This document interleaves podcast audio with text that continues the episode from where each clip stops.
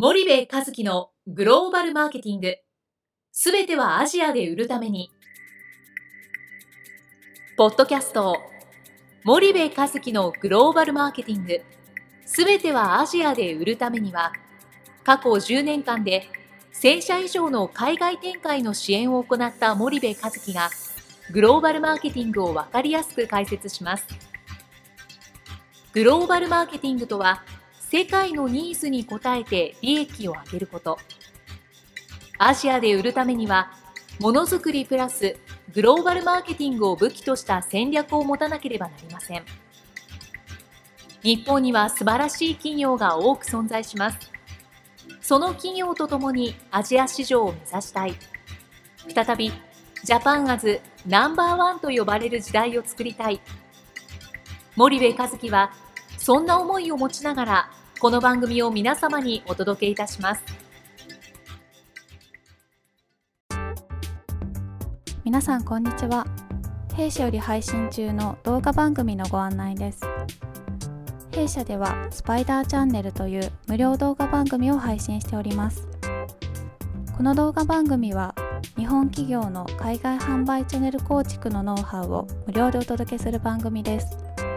またグローバルビジネスに関するさまざまな情報もお伝えしています。毎週火曜日金曜日の週2回配信。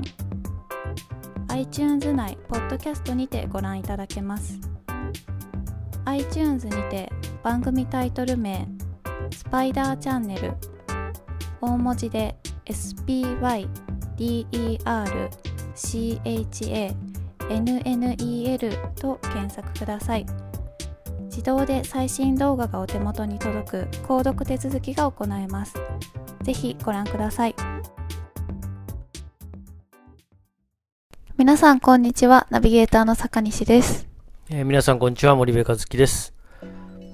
えー、今日は、はい、とこの番組内で第390回とセブンがベトナムに出店して何が起きるのかというタイトルで、うん、お届けしたんですが、はい、今回はちょっとそれに関連しまして、うん、また日本経済新聞の記事インドネシアにおいてセブンイレブンが撤退という記事がありました、うんうん、ちょっとそれについて森部さんのご意見をお聞きしたいんですがおなるほど。はいお願いします。そう、ね,、いえばちょっと前にやったよね、はい、ベトナムでセブンイレブンがあの進出しましたよ、はい、そうですね。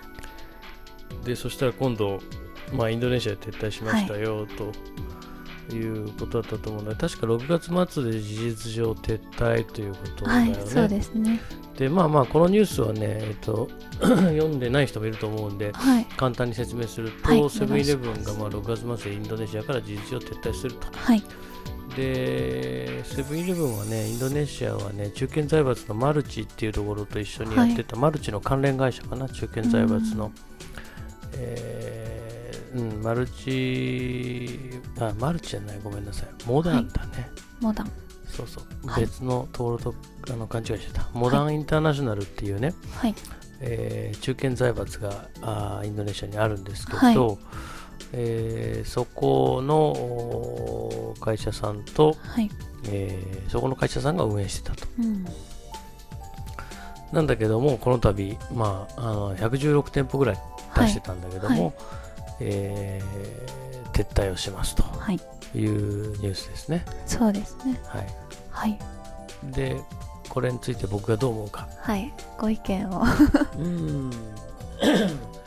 まあね、あの日経新聞で言われてる要因はね、はい、あの一つはインドネシアのその法改正があって、うん、えっと、お酒に対するあ、はい、あの法改正なんだけど、はい、あのまあ言ったらイスラム教徒でしょ？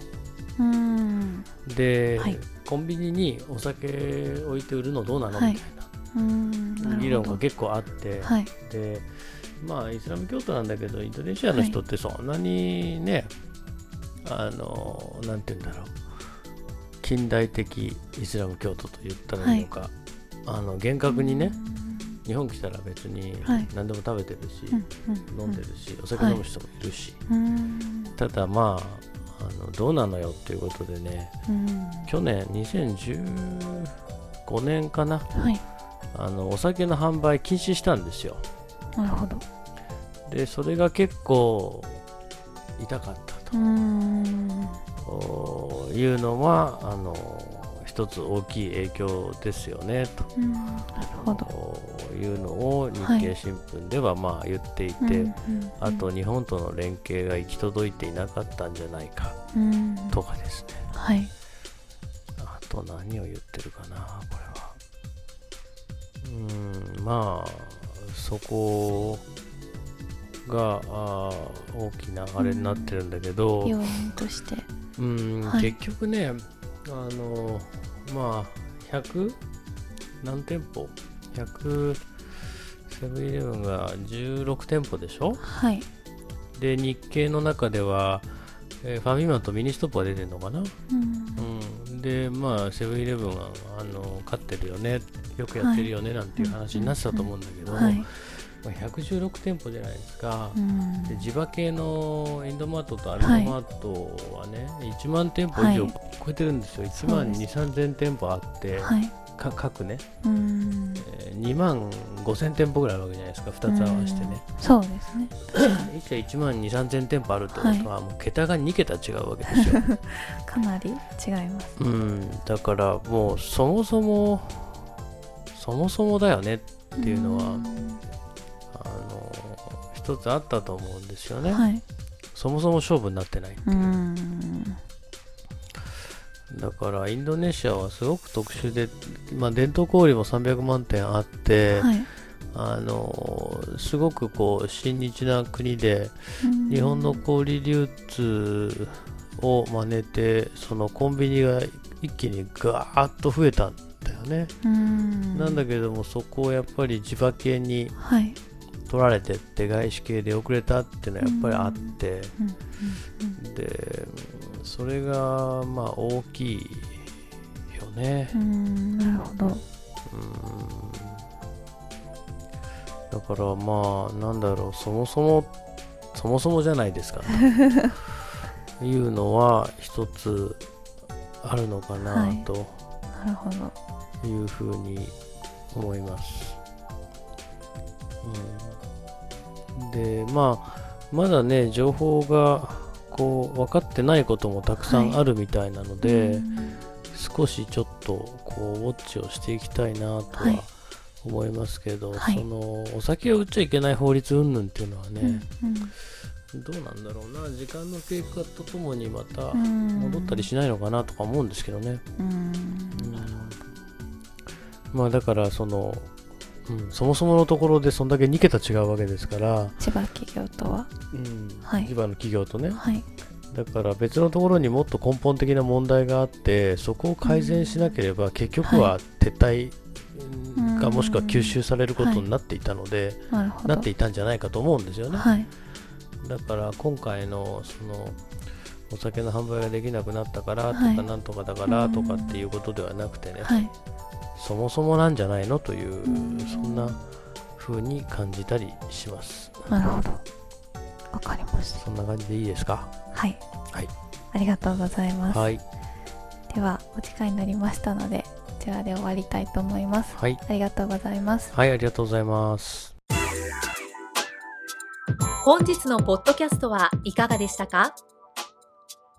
番組では森部和樹への質問をお待ちしております。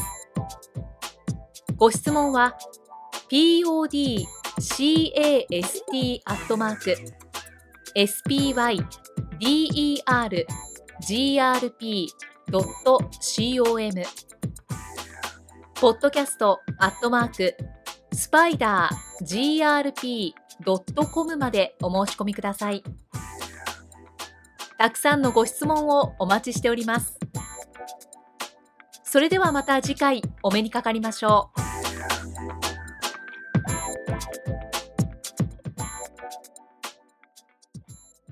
森部和樹のグローバルマーケティング。